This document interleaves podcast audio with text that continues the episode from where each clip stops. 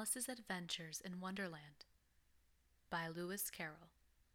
Narrated by Flannery Dziedzic.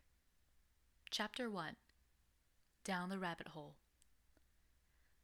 Alice was beginning to get very tired of sitting by her sister on the bank and of having nothing to do.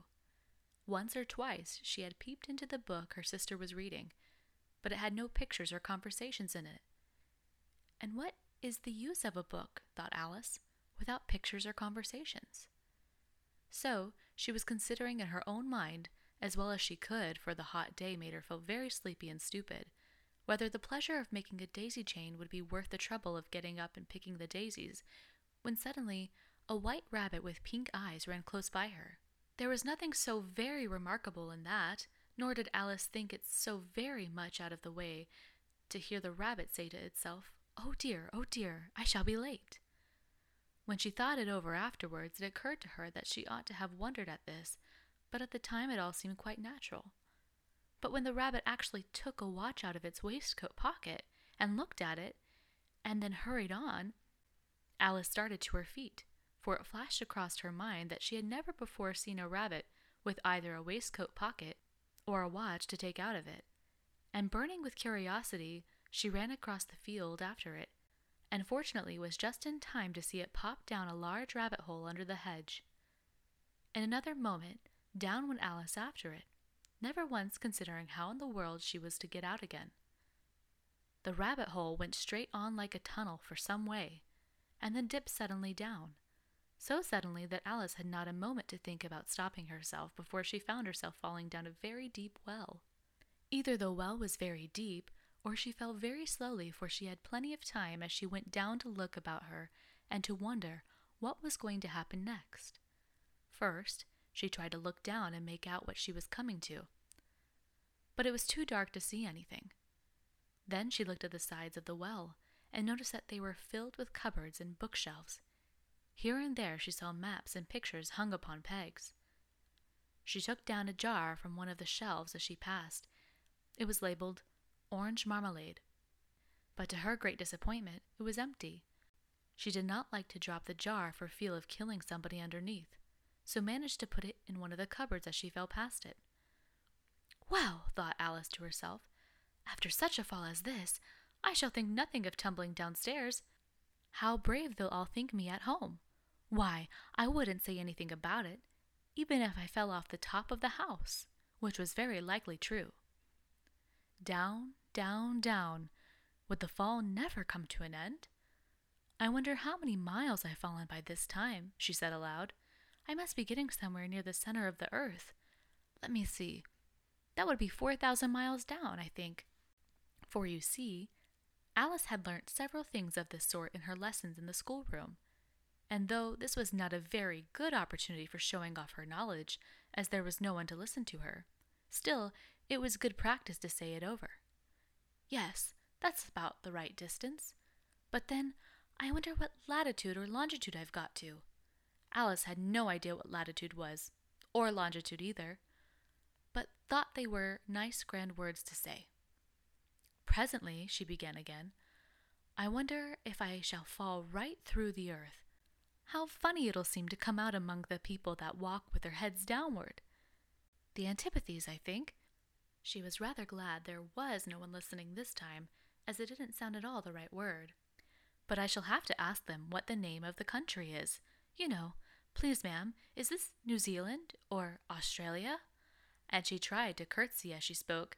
Fancy curtsying as you're falling through the air. Do you think you could manage it? And what ignorant little girl shall think me for asking? No, it'll never do to ask. Perhaps I shall see it written up somewhere. Down, down, down. There was nothing else to do, so Alice soon began talking again. Dinah'll miss me very much tonight, I should think. Dinah was the cat. I hope they'll remember her saucer of milk at tea time. Dinah, my dear, I wish you were down here with me. There are no mice in the air, I'm afraid, but you might catch a bat, and that's very like a mouse, you know. But do cats eat bats, I wonder? And here Alice began to get rather sleepy and went on saying to herself in a dreamy sort of way, Do cats eat bats? Do cats eat bats? And sometimes, do bats eat cats? For you see, as she couldn't answer either question, it didn't much matter which way she put it. She felt that she was dozing off and just began to dream that she was walking hand in hand with Dinah and saying to her very earnestly, Now, Dinah, tell me the truth. Did you ever eat a bat? When suddenly, thump, thump, down she came upon a heap of sticks and dry leaves, and the fall was over. Alice was not a bit hurt, and she jumped up on her feet in a moment. She looked up, but it was all dark overhead. Before her was another long passage, and the white rabbit was still in sight, hurrying down it. There was not a moment to be lost. Away went Alice like the wind, and was just in time to hear it say, as it turned a corner, Oh, my ears and whiskers, how late it's getting! She was close behind it when she turned the corner, but the rabbit was no longer to be seen. She found herself in a long, low hall which was lit up by a row of lamps hanging from the roof. There were doors all around the hall, but they were all locked, and when Alice had been the way down on one side and up the other, trying every door, she walked sadly down the middle, wondering how she was ever to get out again. Suddenly, she came upon a little three legged table, all made of solid glass. There was nothing on it except a tiny golden key. Alice's first thought was that it might belong to one of the doors of the hall. But alas! Either the locks were too large, or the key was too small, but at any rate, it would not open any of them. However, on the second time around, she came upon a low curtain she had not noticed before, and behind it was a little door about fifteen inches high. She tried the little golden key in the lock, and to her great delight it fitted. Alice opened the door and found that it led into a small passage, not much larger than a rat hole. She knelt down and looked along the passage into the loveliest garden you ever saw.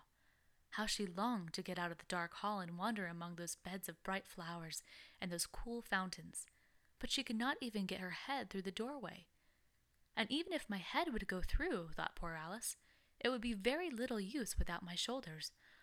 Oh, how I wish I could shut up like a telescope! I think I could, if I only knew how to begin. For you see, so many out of the way things had happened lately that Alice had begun to think that very few things indeed were really impossible. There seemed to be no use in waiting by the little door, so she went back to the table half hoping she might find another key on it, or, at any rate, a book of rules for shutting people up like telescopes.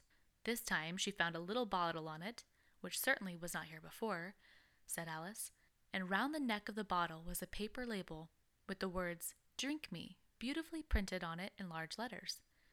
It was all very well to say drink me, but the wise little Alice was not going to do that in a hurry.